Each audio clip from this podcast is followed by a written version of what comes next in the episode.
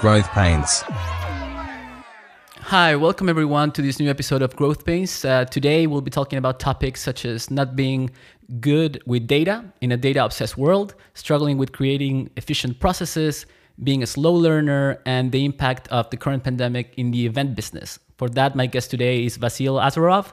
He's the founder of the Growth Marketing Conference, one of the most influential marketing conferences out there.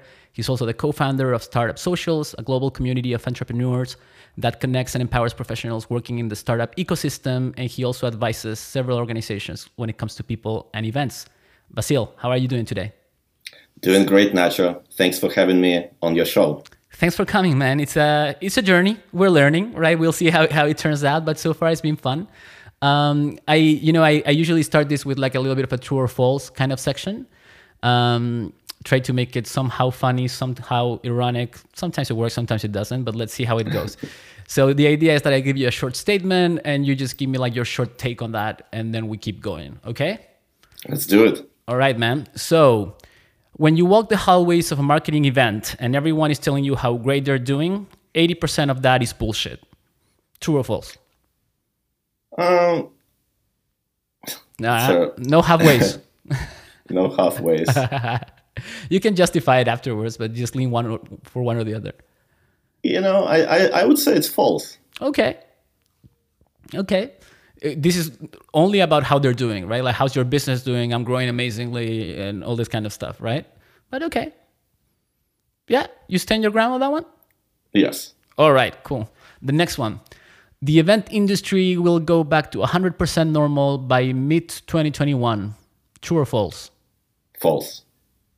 What's your vision on that one? Yeah, so based on what we're seeing right now, events are not coming, in person events are not coming back, at least in the shape or form that they were before, probably for another 12 to 18 months. That's what I'm seeing based on the surveys, based on the yeah. my conversations with other event organizers. I'm not saying that events are not coming back, period, but events will As come we back. Used to know them. Yeah, they definitely there would be some smaller events smaller in-person mixers. There would be hybrid events with a big virtual component. But the events as we know them in-person events as we know them will never be the same again. Yeah. Yeah. Interesting. Uh, and the last one so we can keep then over going to your heartfelt pains. Uh, most attendees of marketing events value the content much more than they do the networking. True or false? False Definitely, one hundred percent. I thought you were gonna say them apart. I thought you were gonna say on the first one true and then the, the other way around. But okay, interesting. You see, like I, I was able to surprise you today. Is it? Yeah. Is it the networking more? You think? Yeah. So, and it's in definitely to the higher degree for in-person events than for virtual. Right now, everybody emphasizes content as really important element of virtual event. Absolutely, yeah. and I agree. But networking, I think, eventually would become more prominent um, for virtual events as well. So it's it's always in our industry. It might be a little bit well in marketing industry. It's really easy to find high quality content on YouTube if you follow the trends. And to be honest, some of the high profile speakers, uh, they always talk about the same thing over oh, and shit. over again. You're gonna get in trouble with so, this one. Yeah, yeah, yeah. so it's it's whether like if you are uh, and nothing is wrong with it. It's still different experience. If you watch somebody on the stage delivering keynote, that's a different energy, right? If you can get, talk to the speaker uh, afterwards.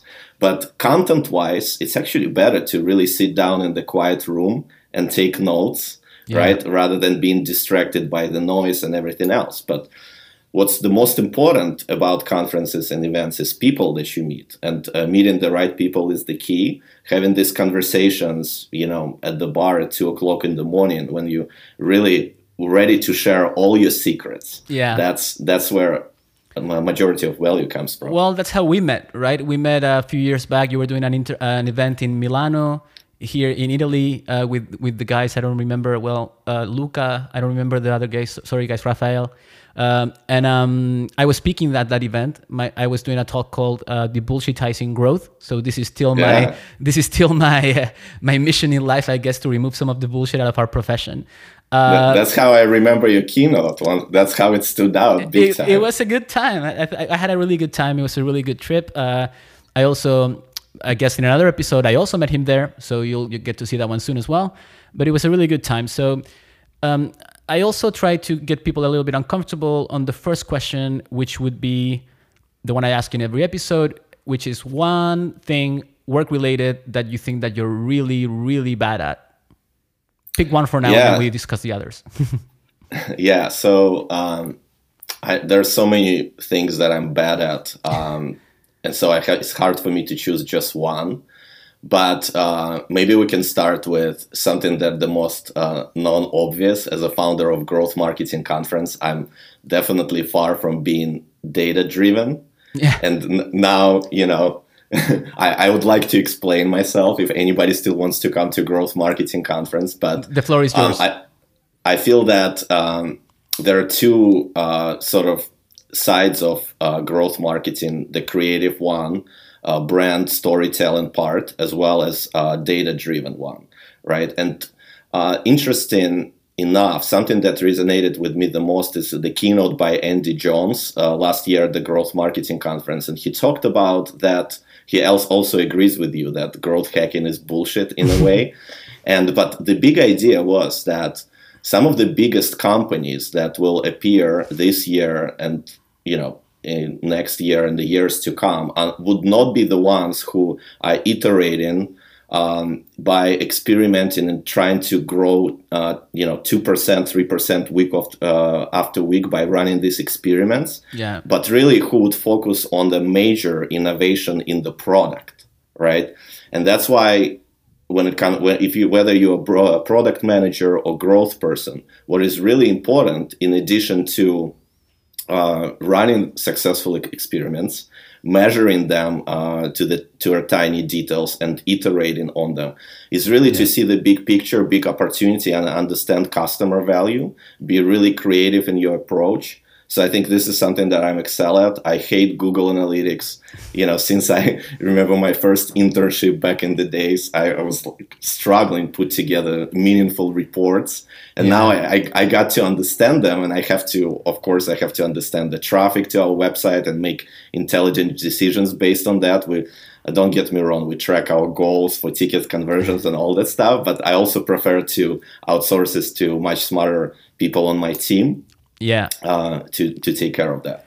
Well, I mean, dude, to be honest, I- I'm pretty sure data is one of those things that um, what we do on a daily basis, it's much less impressive than what comes out of our mouths when it comes to marketers, right? Like, I honestly, people talk about it like everybody's such a data scientist, right? And yeah, the thing with with truly understanding data, right? Like, I come from an engineering background, so I did a lot of math in college and that kind of stuff. Um, but it was never my thing. It's never what comes naturally to me. I well, I way prefer that like the creative work of marketing, right? Like that's kind of like something I get pumped about, and like, like looking at reports, not really, right? Like that's the same thing.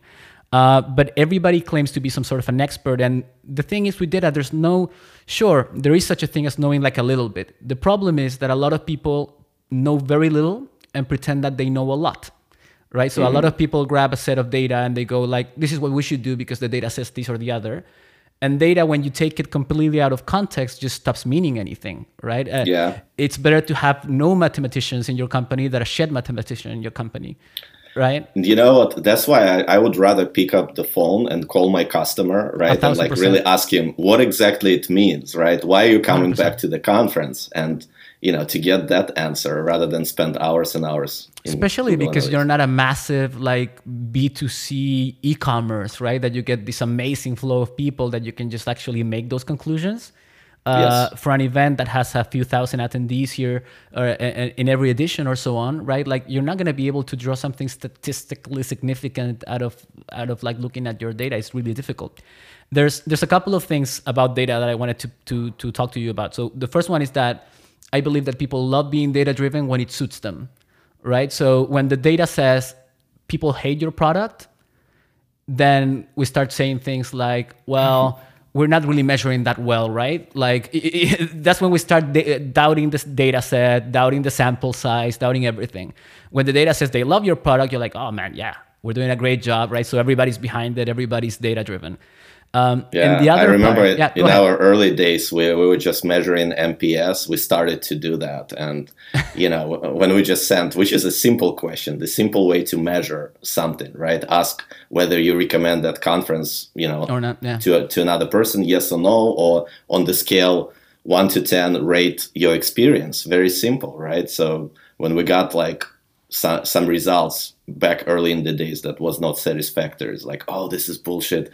You know, this is a wrong sample. yeah, yeah. we, probably we the, the yeah. bitter idiot replied, but the guys that love us didn't take the time, right? Like, yeah, exactly. People are very busy. The ones that really care about the content because they just studying, so they don't have time to respond to the surveys. I've been in so many meetings where everybody's like data, data, data, and then the data makes it look like shit, and you're like, yeah yeah, yeah, that's probably they didn't get it right. They're not our customer. Mm. They're not our target, or whatever it is. And and the other one that, that's become painfully clear during this pandemic, right, is that when you take numbers out of context, you can weaponize them to support any ludicrous argument you might have, right? So you say like we are the most loved company in the world.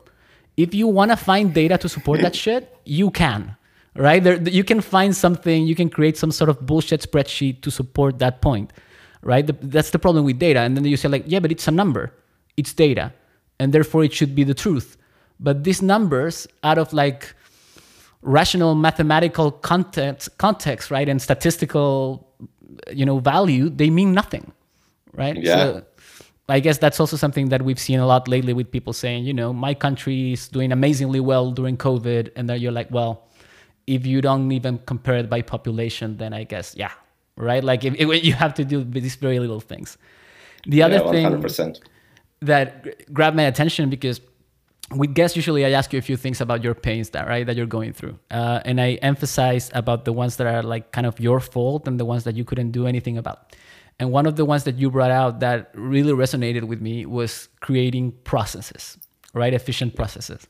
Uh, myself, I always struggle with that. I, I, I think it's extremely hard to find a balance between doing something that will deliver quality, but it's not making you incredibly slow and not making everybody confused, right? So you're like, let's document everything.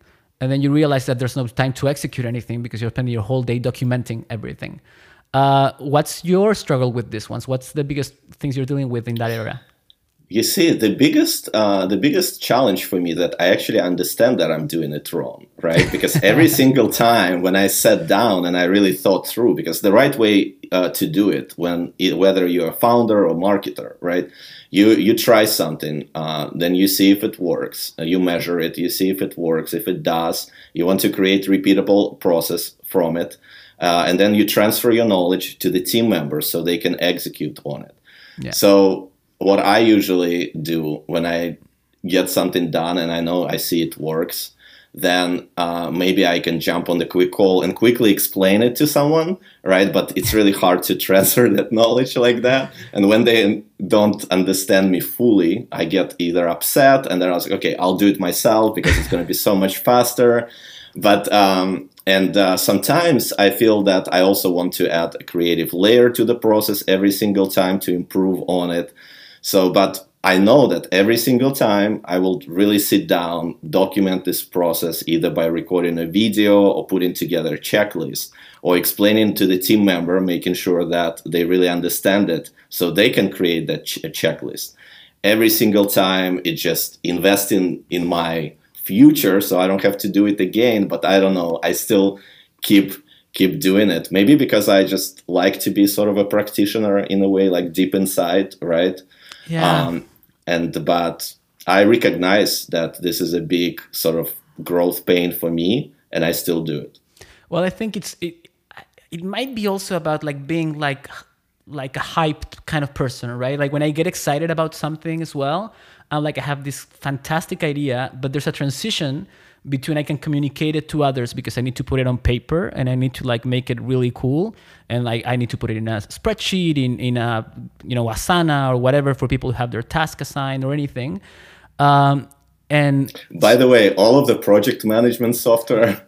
you hate it? I, oh my god! I oh man, so I'm addicted much. to that shit. Yeah, to yeah, some of it. Well, I'm addicted to Slack, but yeah, I think if I could uh, operate on just Google Docs and Slack, that's it. That's. But I, I do I do see that right. Like I, I, it's it's been taking me a long time, right? Because for me, it would be much easier when I want somebody to do something or when I want to like ask for something to just say to someone, "Hey, could you just please do this?"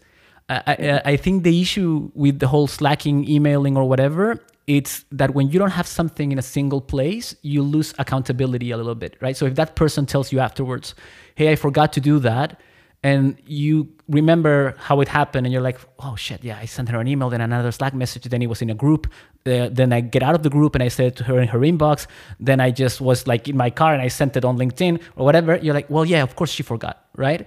Uh, that's, that's what my head of operation is telling me every yeah you're driving day. her nuts right? Yeah. Or him i'm not sure who if, if it's a him or a him sorry allah uh, yeah you're driving her nuts. So um, that for me has been yeah there's that little moment where you're like oh shit i would like to plaster these 10 ideas in asana or in wherever you put them like in an instant and just keep going.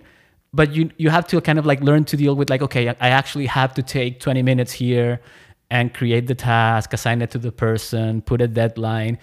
I get it. It's freaking annoying but it also it gives me more peace of mind i guess right? Because also mm. it, what, what it does saves me. It's um, hey, are you done? Hey, did you do this? Because when there's a system where you like tick it, right, and you say like, then I don't have to ask you, right? It had a deadline, and I see it getting ticked, and you avoid a lot of the, hey, did it happen? Hey, all the nagging, which I'm really good at, right? I, am really good at nagging, so I try to avoid that. Um, what kind of processes have recently come up that you've been struggling with? Uh, so, for example, very simple process that really deep down in my head how to let's say create marketing plan for an event and promote the event right? Yeah. so instead of having a clear timeline uh, six weeks out we send one email. Actually right now we're working on it so we're making some progress towards it but for the very long time we didn't have one and it would be like me uh, jumping with our marketing manager on the call and uh, okay we got to send these emails like and she's like okay i need to talk to copywriter copywriter needs to be needs to we need to make sure he's available to coordinate all of that project with all of the follow-up pre-event emails. And it sort of becomes a mess especially given that when i have my creative juices flowing i keep changing everything. Yeah, yeah. Right?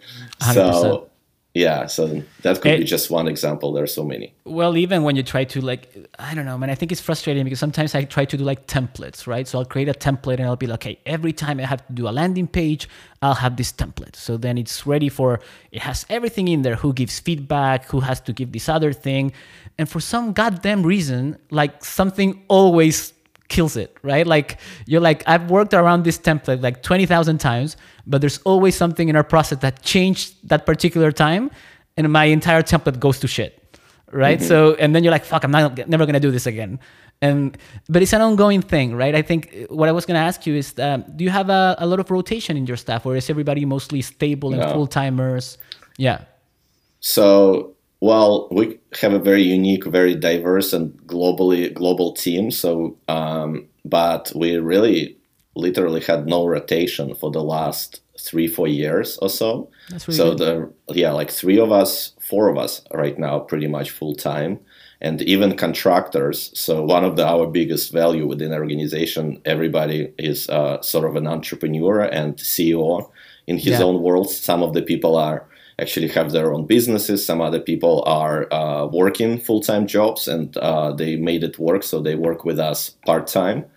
So yeah, uh, but very, to be honest, the only thing I remember we had to let go the team members when their contract expired in the last three three years or so.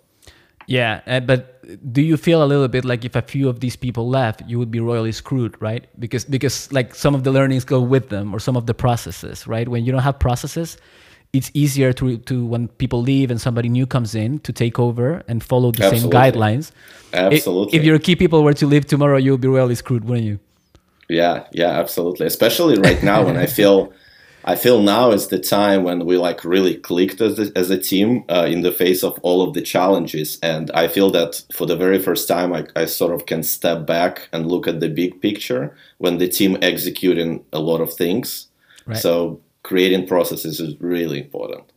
Yeah, man, we all have to get to it eventually. It's a pain in the ass, and it always feels like it's prioritary to do the things that will bring the money in tomorrow, right? That's the the the way we're all working, right? Chasing the chasing the growth. But um, and the other one was earlier in March, we all went remote worldwide because of this pandemic, right? And I could see a lot of companies that didn't have a lot of processes in place really struggling and a lot of companies that were you know in this kind of flow that everybody knows exactly what they need to do it's in a tool everybody know about it like kind of be okay cool like it sucks a little bit but fine. And, and getting adjusted to it. How did you adjust? Was it was it transition smooth because you guys always have worked a little bit remotely or was it a pain? We always worked remotely. In Yeah. fact uh, we always we would have a co-working space which um, i would use and some of the team members would use only for meetings and just to break down that routine from working at home but the whole team was trained to work remote different time zones everything no problem. So definitely it wasn't definitely the that wasn't the big biggest deal. challenge the biggest challenge that we faced uh, during the pandemic. It wasn't Oh, that. no, I can. Yeah, yeah, probably. I, that makes sense. Other thing that that really caught my eye was that you were saying you were qualifying yourself as a slow learner, right? And uh, I was really, I was really laughing when I saw it because I was like, I don't know, man. When when when I do these these invitations, I I never know how who is gonna be like super honest and really say like, yeah, I'm really shit at this, and who is gonna be like a little bit more careful. And I was really happy to see this one because I feel like this one is one that requires quite some confidence to put out, right? To say like, I I, I learn slow. So first of all, what do you define like a like a slow learner, right? I'm really interested on why you think that's the case. Yeah, so I was actually thinking about that concept for a very long time. And so, like, you know, everybody knows Tim Ferriss' four hour work week and his um, sort of approach try to learn from the best, maybe like not from the, uh, the, the best in the world, but from the second best because that person is easier to reach, right? And try to really jump into it and learn everything very, very quickly.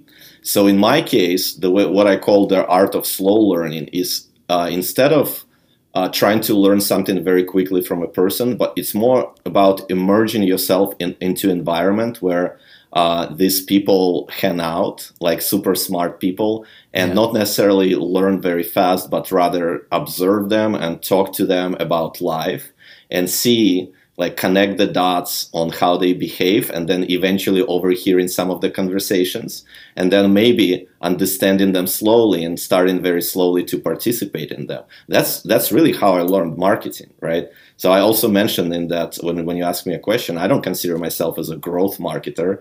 As a founder of the growth marketing conference not a growth marketer. So sometimes i get requests in the podcast like let's talk about growth.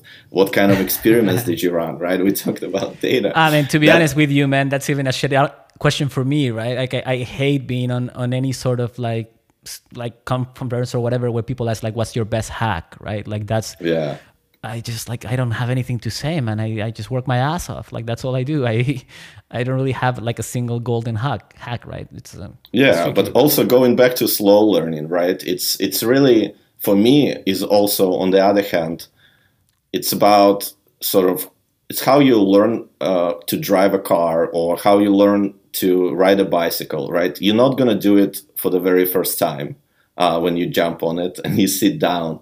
So it's for me when i learn cooking or for even martial arts right i usually i don't understand anything from the very beginning. It's hard for me to process with my brain but when I start moving exactly the same way, and then when sort of it becomes internalized, and for that, for the process of learn learning, it's really important to understand, um, to know yourself in a way, and understand what is yours, what you can accept, and what can you have to reject.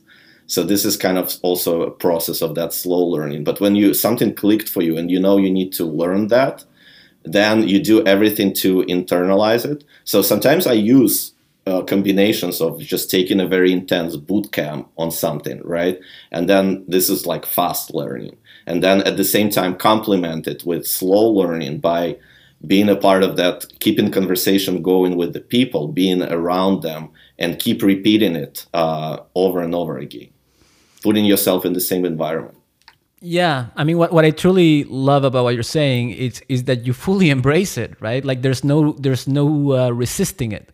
There's like, dude, this is the way I learn best. So this is this is just me. And also, I honestly feel like you might not be a slow learner, right? Like I feel like this is the way more like everyone learns, right? It's just that we're in this world where everybody's bragging about how many books they read a month or putting their diplomas of online courses online. And then it's, it's, fairly easy to feel like a moron right? Because you're like looking at all of these things there and be like wow man like i've been watching netflix this whole weekend and everybody did three courses my my my question when i see these kind of things is like how much do you really retain out of that, right? Because if you're listening to three podcasts while you run and then you like listen to an audiobook, which I'm not a big fan of, and then you look at YouTube videos, chances are your brain retained like 5% of that shit, right? So is it better to like overload your head with like a bazillion things just so you can tell everybody that you did every course there is to know about everything?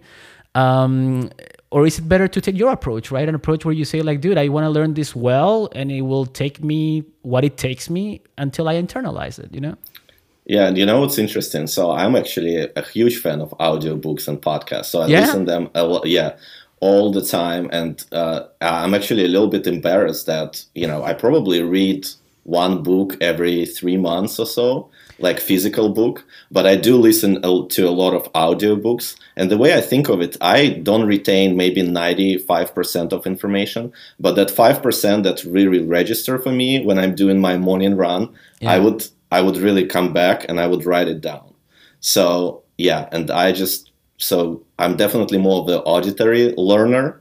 Yeah. So yeah it's interesting i had a conversation with a friend of mine the other day about audiobooks because that's where i go up a little bit like grumpy old man and go like, oh, they're not shit, blah blah blah. Um, yeah, the thing is, if I'm listening to something, uh, my mind is gonna go every place, right? It's gonna, ooh, bird, right? It's just gonna start wandering. I need to have like all of my senses like in something to like process what I'm reading. That's kind of like me. He was making the argument that it might even be uh, more than you retain, and that it might be faster so we had this mm. like WhatsApp argument about it the other day. I was like, nah, that's bullshit, blah, blah, blah. And I was like checking it out in, in like Google and apparently faster, it's not because apparently you can read faster than than what somebody can speak to you to make it nice to listen, right? So when they record audiobooks, they also record them in a tempo where it would be nice to listen and it wouldn't be like somebody like me, like blah, blah, blah, blah like all the time, right? Uh, by the way, that's how I listen to my books on You one, put them in uh, speed? 2x, oh, 1.5x. Yeah, oh, I know it's horrible, this, but yeah. Don't yeah. tell me this shit. Okay, but it's, well, yeah, but I, I, it makes sense. I mean, to whatever works, I think the point is that there's this content overload out there, right? And but you know, I want to just mention on that. Go so very important for all of the audiobook uh, sort of listeners and lovers, and those well, and those who maybe haters too, who never really tried it. I, I think it's very important to when you do that, it's you cannot combine it with activity that require some other mental uh, attention and like you know for, for your brain to respond. Right. You can you can do it when you run. You can do it when you wash dishes. You can do it when you clean apartment. You can do it when you jump on the trampoline, for example. I just recently got trampoline. You got a trampoline? Amazon. Okay. Yes, I did. okay. Which is I don't know if it's bullshit or not, but apparently NASA. This is what my wife told me. Can NASA we just have this conversation while you're in the trampoline? Uh, sure. uh, I could literally was going to jump there right now. It's right next to me.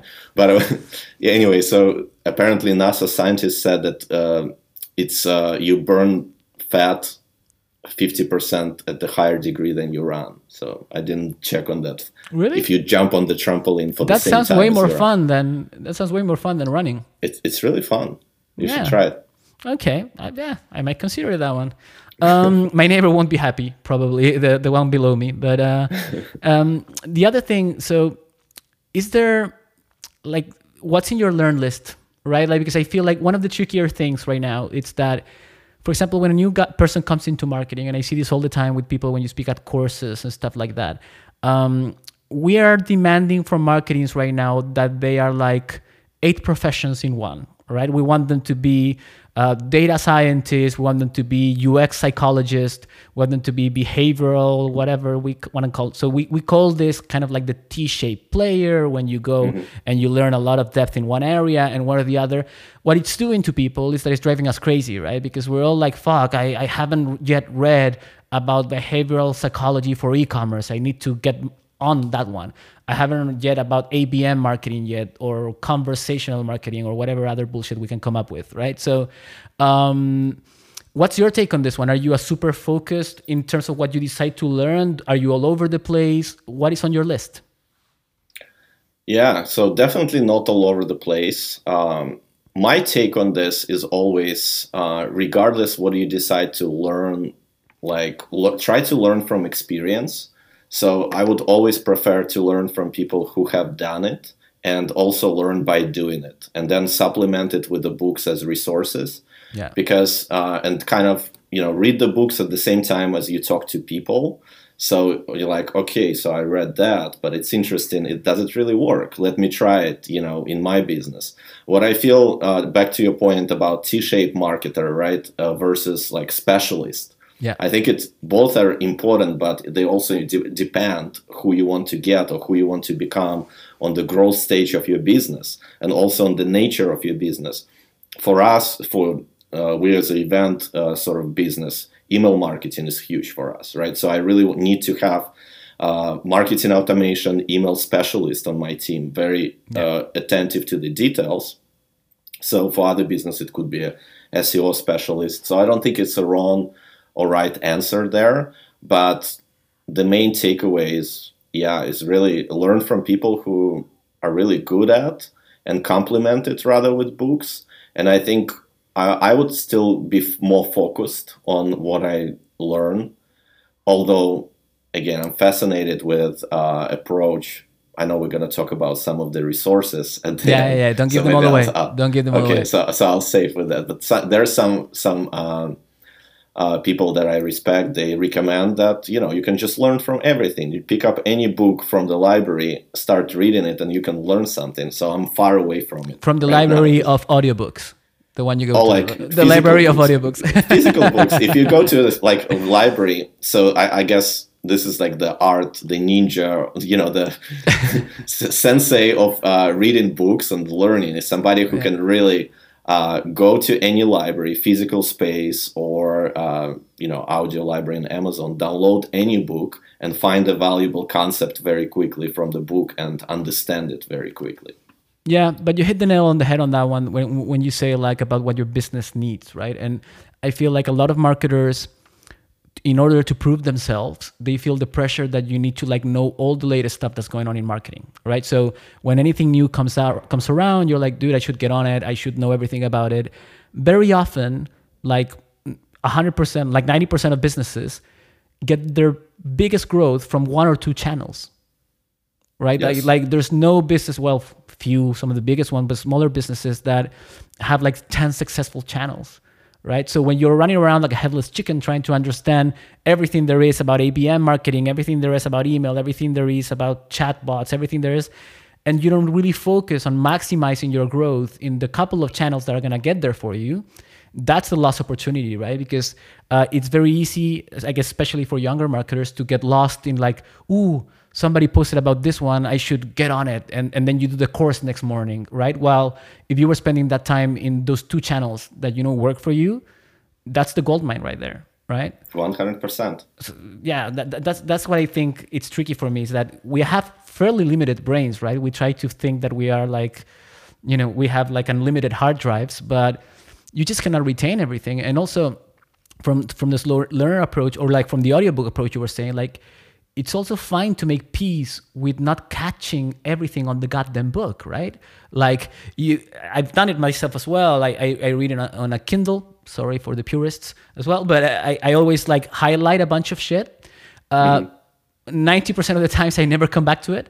Once in a while, I need to do a presentation and I'm like, ah, oh, what kind of inspiration I can take from my highlights, right? But um, you, you're like getting obsessed with like, I should kind of like remember this and even if you don't remember like the exact same thing, it leaves something in you, right? That gets triggered eventually when you need it, right? Or or you might need to reread it later, but that's okay, right? You don't need to swallow these things and like get them in your head. You know, I feel that there's almost like art to learning in a way uh, for and each it's different for each person and you if you really embrace it and you commit to learning eventually uh, your brain retains the information that you personally need 100%. on its own so even sometimes i you know i wake up i write down my to-do list or I, I have a call with a, a, partnership call, right? And I take some notes and I might never come back to them. But it's still it's important for me to take these physical notes. For me. I, I have I have these notepads just lying around and when I look at it I was like, what the hell is that from last year? You know, I, I never look at these notes. No, but, but it's not about moment, that. Yeah. It's, it's about the moment, exactly. Yeah. It's not about looking at them later. Like it's it's helping you process what you're hearing better right? And and if somebody tells like, hey, you need to remember to this or the other, if I write it down, even though it seems stupid because it does take me a minute and like hold it, let me just write this down or whatever. Like I kind of internalize it better. I'm not a, I'm not gonna try to justify it medically here because I would look like an idiot, but there is something to that, right? To like the act of like taking the note and, and engraving it in your brain. Yeah, definitely. all right, man. Let's get to the tricky topic right? Like you are in the event business. Yes. it's a tough business to be around at the moment, right? So um, when we exchange emails, you were telling me uh, you were probably. I, I usually ask people um, to give me like a personal pains and then business pains separately, right? And you were probably the ones that I didn't even ask. I just wrote there like I think we both know which one this is, right? Like mm-hmm. we and, and I wouldn't add three there because this one gives us enough to talk about. So how has it been?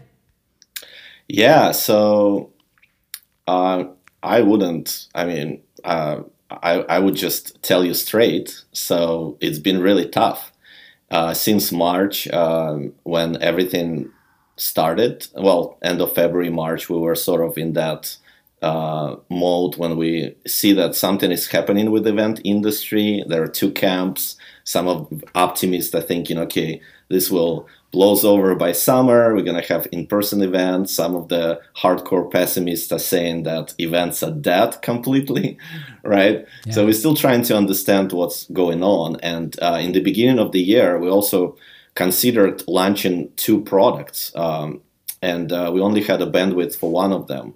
So, in, uh, and one of them we, we thought about launching a membership model when we would build uh, online community. And another one is to organize in-person events for our partners because we were, became really good and efficient at putting together in-person events for other businesses. And right. we chose the second because we already had a, a client oh, committed oh, to it. So it's it's not we got affected. So pretty much uh, it was a double um, double uh, impact. Yeah, when uh, first of all, you know, on that side, we had a couple of really big clients who were ready to pay, you know, hundred thousand dollars for per project for us to organize events. So we on that side, and then our sponsors who were about to sign the contracts for the end of the year for our biggest conference in December, yeah. also uh, didn't were not in the rush to sign their contracts. So literally, our pipeline uh, disappeared by mid March overnight, and um, we also in the story wasn't like okay so let us just sit down with the team which we did and let us just regroup and let me let me rally the troops and we're going to completely reinvent yeah. our business and in one month we will quadruple our revenue. Like I, you probably saw some it's not that romantic right? It's yeah, not as it romantic as it's not at all. Yeah it was very probably the most challenging four months I ever had in my life business wise yeah. and um, I'm very grateful uh, for the team that they they really very very committed very patient worked really hard. And to be honest we're still sort of in that place where we're trying to figure it out. The next event is the first event, the virtual event. So this is one of the things we always did virtual events in the past, but it was completely different business model. Yeah, it was more top of the funnel, uh, build engaged community, give them some content, and eventually invite them to attend the conference at the end of the year. Uh, most of these events were free. We just had maybe one or two sponsors for each of them. Now we have to rely on it as a main revenue source. So we still and everybody's trying to figure it out right now. Yeah. So nobody really knows what they're doing when it comes no. to virtual events. No, and it's it's also not evolving in a predictable way, right? Like it's such it's so wavy, right? Like so all of a sudden it's like, hey, it's getting better. Fuck, it's getting worse. Hey, it's getting. It, just never ending loop of like good and bad, right? And what I'm interested in also understanding is how you motivate your, your team, right? Because you were saying that, uh, well, you're a small team, fair enough, but that, but but still, you could have easily like lost half of them uh, the next month, right? So yeah. you must be doing a good job at, at keeping the guys motivated. How has that been for you? What's what's the learning there? Yeah. So first of all, the team as always, uh, one of the core. Um, I, I feel that every everybody who joined us at the very beginning, including myself, actually, because uh, originally when I'm not the original founder of Startup Socials, I actually came on board and volunteered first, right. and uh, then I started Growth Marketing Conference, like um, on top of that Startup Socials community. So everybody who came to our team, we never hired somebody by putting. Um, uh, job uh, announcement that we're hiring, everybody came to us and everybody volunteered and contributed to us and, as an organization first, and then we brought them on board. That's really so cool. for that reason, that commitment was sort of from the get go, and everybody, some people actually stopped taking uh, compensation, and they were still wow. they just they we just want to make sure that we stay in business. So and uh, gradually as we started to generate some revenue um, we i was able to bring some of them on board more or less but also how to motivate the team. Actually for one person i we had to let go but i was able to find him a job. So that's Super sort cool. of I, I feel personally this is my commitment to the team members. But and i think uh, on the other hand uh, also we, we decided at, at some point we just sat down and okay so we need to generate that revenue like no matter how committed we are, we still this is a business. We cannot be running a business that where we're losing money. So I said, well, if we generate this certain amount of revenue, we're staying in business. If we generate in like the bigger milestone, we all, whenever it's safe and possible, we can we will all going to Thailand. yeah. We're going to Thailand for for a yeah. week, you know, like all inclusive, and uh, as soon as it will be allowed, and yeah, people got super excited and. Uh, but man, honestly, I mean, it's it's really cool to hear because I feel like in, these situations, there's two sides of, of, of, the problem, right? One of them, it's it's it's uh, the business, right? Some businesses just freeze, and, and that's normal, and, and you cannot do shit about it, and you have to deal with that. And another business, another side of the business is is people and people being motivated and so on. So you see organizations that haven't built a, a solid like you know culture in their organizations really struggling in these situations because everybody's like well the only reason i was staying was because the business is booming but i actually hate your guts right? Mm. and the other ones uh, and you have the complete opposite side right? You have a, a, company that just completely draws in revenue and people are even like yeah you know what? I, I am actually not take a paycheck this month but i want to stay right? And kudos man. That's like that's not easy to achieve and i know it's a small team but it's still a, a big challenge. Thank you. Yeah i definitely appreciate our team and the loyalty and effort that they put every single day. And I think this is the, the fact that we are a community driven organization and people is something that is our core value. This is uh, definitely help us through and yeah. uh, weather the storm. Yeah, the other thing, like you were mentioning, we I told you in the in the tour of falls, right? Like about the whole, uh, is it the networking or is it the content, right? So we've seen in the, in the in the education industry, for example, like people saying like, "Hey, I'm paying this 70k a year tuition." And I am not getting the full experience. I'm only getting the the education, and then the organization says, "Well, you are getting the exact same lecture." And like, yeah, yeah, yeah, but I don't get to sit in the library with my with my you know uh, my student, my fellow students, and just learn from them, and I don't get that whole experience that I was willing to pay this for, the networking included, right? So, do you think that just moving events from in person to online it's enough?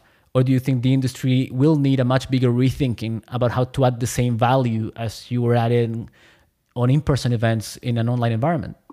Yeah, absolutely. I think um, a lot of uh, very smart people right now uh, are thinking about how to do that, how to create um, a similar, not similar environment. The environment would be definitely different for connecting and networking.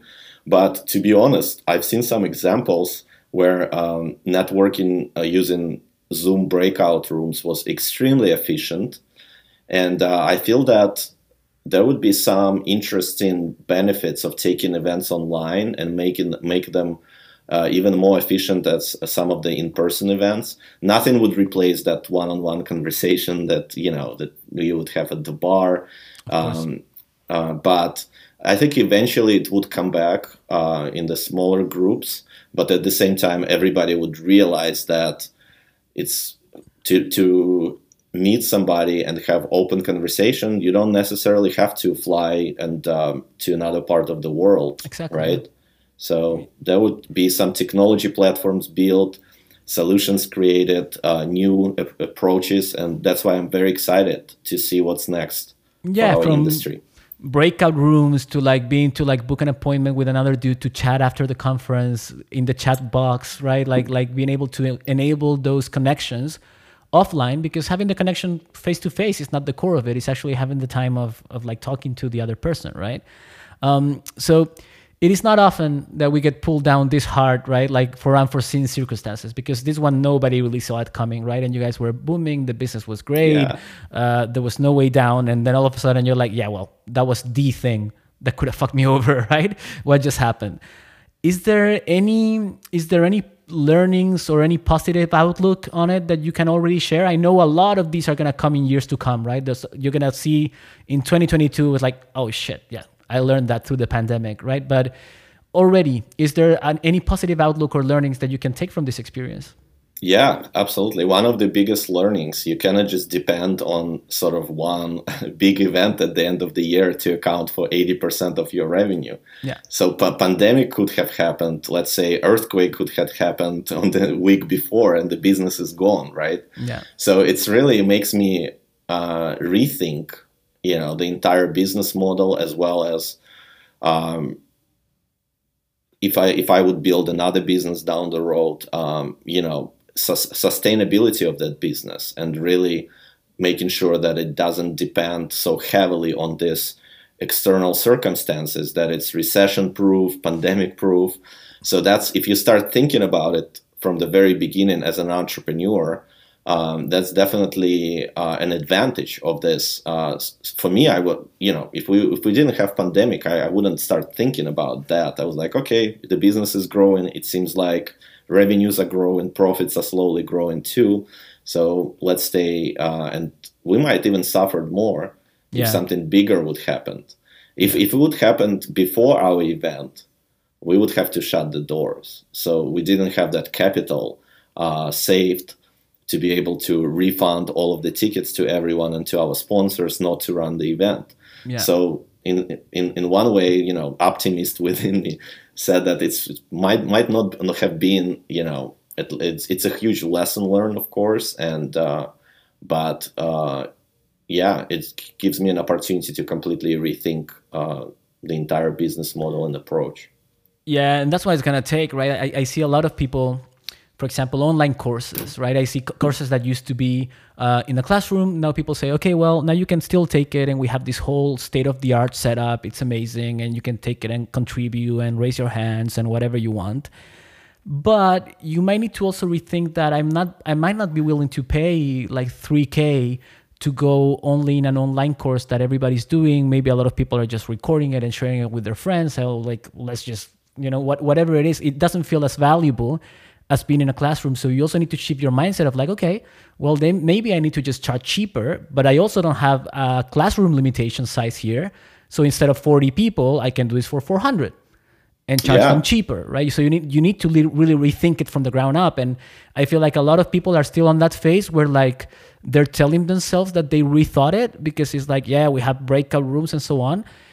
It needs to go further, right? It needs to go further to to like really give the same experience we just had a conversation so i'm doing weekly uh, q and a's and inviting actually event organizers and everybody uh, in uh, events industry to learn from them what are they doing um, and we had a great conversation with uh, svp of marketing at third door media they run um, martech conference mm-hmm. and uh, something that really I th- resonated with me the way he thinks about it now is you don't have that physical sort of a time frame with online content and you have to completely jam it in within two three days. You can really position it in a way this is just one creative idea and netflix for marketers for example and have yeah. your conference being run um, over the course of two weeks right? And as you mentioned um, charging you cannot be charging the same as for in-person events right? But it doesn't necessarily it's not necessarily a bad thing. If you find your product market fit. You can um, you can go for global audience. You can really uh, there's no um, you you can bring instead of 40 people you have you can have thousands of people watching the same content. Yeah, so. because it's it's super easy, right? Like to this is something that's super common as well. Like it's super easy to talk about it, right? It's very different different to execute it, right? So uh, the same way I'm just sitting on my chair and being like, oh, you guys should do X, Y, or Z. It's like, what fuck do I know, right? Like I, am not really running the business. I don't control the the money, the revenue, and all that kind of stuff. But um, it's it, I still see a lot of organizations that preach about you know like being agile and and, and, and shifting uh, really quickly and being able to pivot and like adapting to new technologies and whatnot but it's it's it's very on the surface still, right? Like it's like it's a very aesthetic change. So you can go like, "Ooh, I changed," but below you still want to keep the same prices. You still want to keep the same the same everything because you're like, "Yeah, I think it's worthy." It's like rethink it, right? Like think as a student, like is it worth it for me to now pay whatever 3k or whatever to go to a course? when I'm not even there, I'm sitting on my couch. There's academies out there for really good courses that you pay, I don't know, 50 bucks a month or something. So yeah. you need to really adapt. You know, in my so I just recent uh, recently it's sort of I accepted the fact that is really our old business model is completely dead. It took me a very long time to. It's a tough that. one to even, swallow. Yeah. Even then, we were uh, running these virtual events uh, very quickly in March. We put together one event in April. We got 7,000 people to register. We got another one in June. We're doing one more in August. But I was still thinking, okay, so it's still sort of eventually, you know, it's the same business model. And now I'm just realizing, okay, we cannot do our uh, event in December in person anymore. You have to think about it as a completely, almost like a brand new business that yeah. you started from scratch. But I mean, dude, that's a blessing of a realization, right? Because it's like if, if I'm if I'm terminally ill, I want to know, right? Like, and there's yes. so many people that would avoid knowing it. They'll be like, no, no, no, I don't want to really hear about it. Well, you you better do, right? Because you can you can react, you can do something about it. So good, man. Uh, we're starting to wrap this up. It's been really quick, but uh, it's already gonna be almost an hour. So the last bit, it's resources. You were almost spilling the tea on all of them before, so let them out. What are the resources today? Yeah, so actually, one the first one would resonate very well. Uh, it was a, will be a good se- segue from our previous conversation, and uh, also from the fact that I, I, don't have a checklist, and uh, that now is the time to build a sustainable business model. And yeah. actually, was meant to look up who's the author. Maybe um, I can look it up quickly right now. But the yeah, name of the it. book is uh, uh, "Built to Sell," and uh-huh. Uh, and it's not about just uh, building a business that you can sell, but it's it's more about building a sustainable business.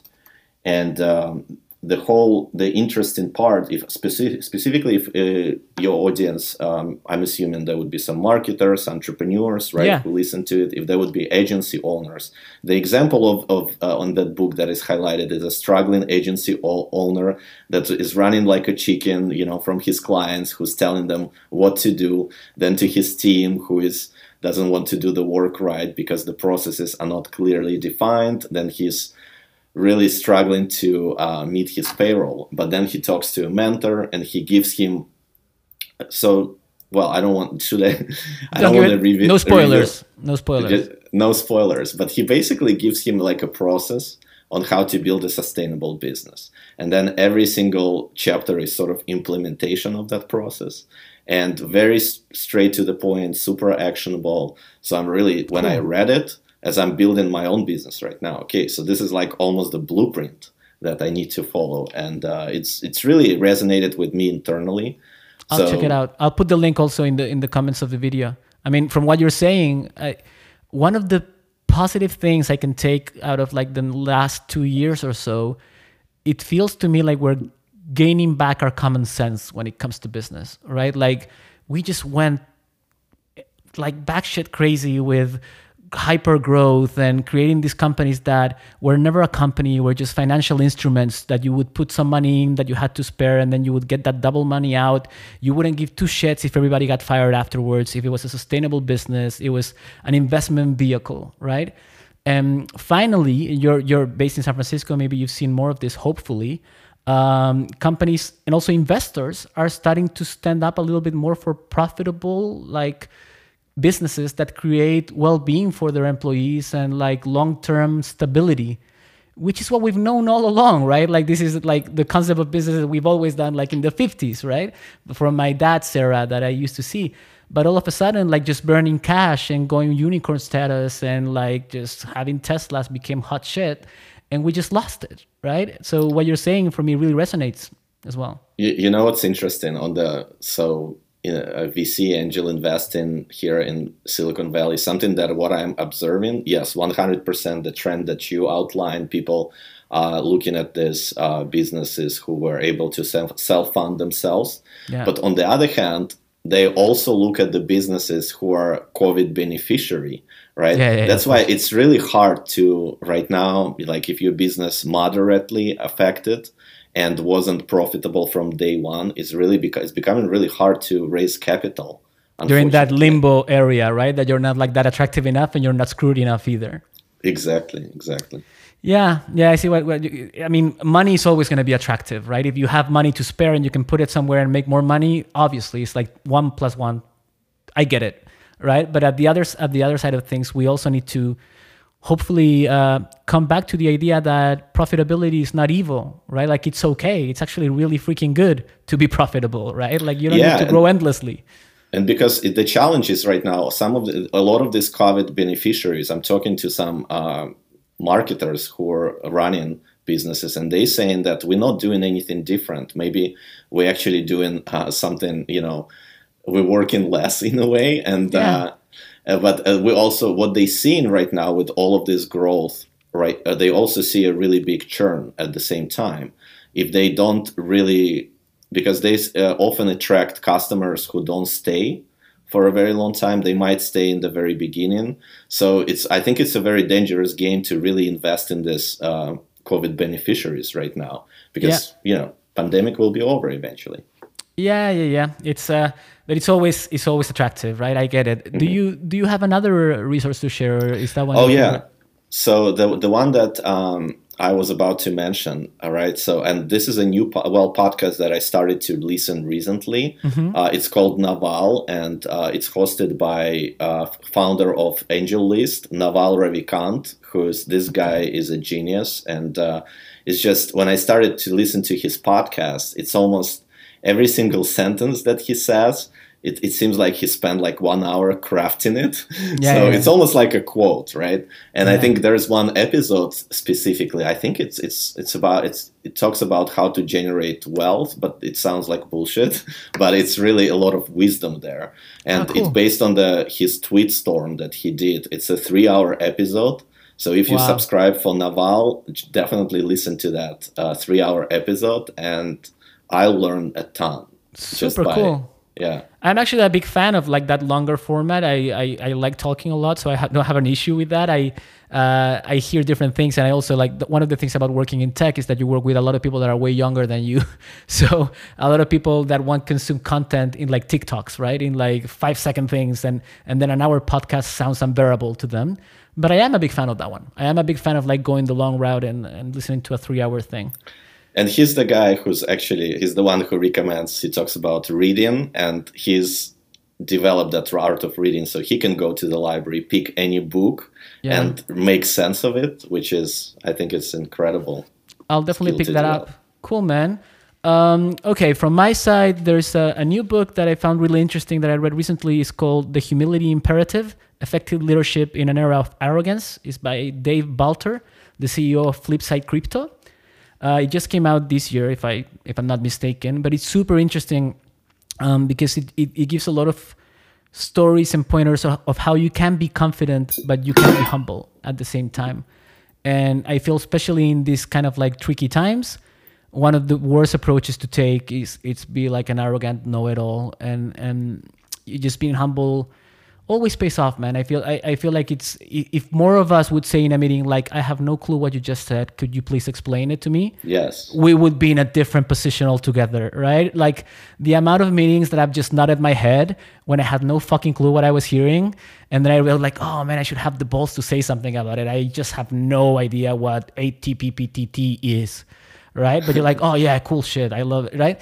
So I, I just feel that there's a lesson there for everybody. It's habit as well as you were mentioning, right? It's, it's hard to not fall on your like nodding and be like, mm, yeah. And you know what? It's interesting that you, you brought this up because something, my message that I, I'm trying to convey when I talk to our speakers, Yeah. when they would deliver a speech from the stage, because it's less of the conversation, but a lot of people are listening to them. And uh, uh, Silicon Valley, you know, product and growth community, so to speak, uh, is very famous for using uh, very uh, and, uh, the jargon that Oh, man. uh, that's people you know marketers some marketers don't understand i don't understand them so what we're trying to do we're really trying to more of a democratize growth marketing like try to explain it in the simple language right Yeah. rather than going with all of the stuff because uh, somebody when we have, have a conversation if and if i don't understand you i'll probably ask and clarify but uh, they would unable to do it from this uh, you know if people are in the audience so i think it it's really important Yeah, it also speaks about how much you dominate the topic, right? Like if you truly understand something, you should be able to explain it to a five-year-old, right? You shouldn't have to to yes. go to like complicated jargon and algorithmic things to to explain something. That's usually when you don't have any fucking clue what you're saying and you just want to like cover that up with something that people are not going to be able to call bullshit on, right? But if you truly get it, you'll be able to explain it simply. So what is the name of the book again i was trying it's to notes called and- The yeah. Humility Imperative Effective Leadership in an Era of Arrogance by Dave Balter. It's a bit of a long title. I can send you this one later as well. Super cool, short book, uh, a super fun read as well. Lots of cool stories. So that's it, man. That's it for today. Really happy to have you. I really enjoyed having you here. It was a, a revelation of honesty. Uh, I, I'm really happy to see, and I'm wish you all the best. If I can help you in any way to alleviate what you guys are going through, I don't think I honestly can, but I, I wish I could. Please reach out. I would be happy to help, and I really appreciate you being here. Thank you so much. Thank you so much, Nacho, and same here. Anything I can help, let me know. All right, man. Have a good day. Ciao. You too.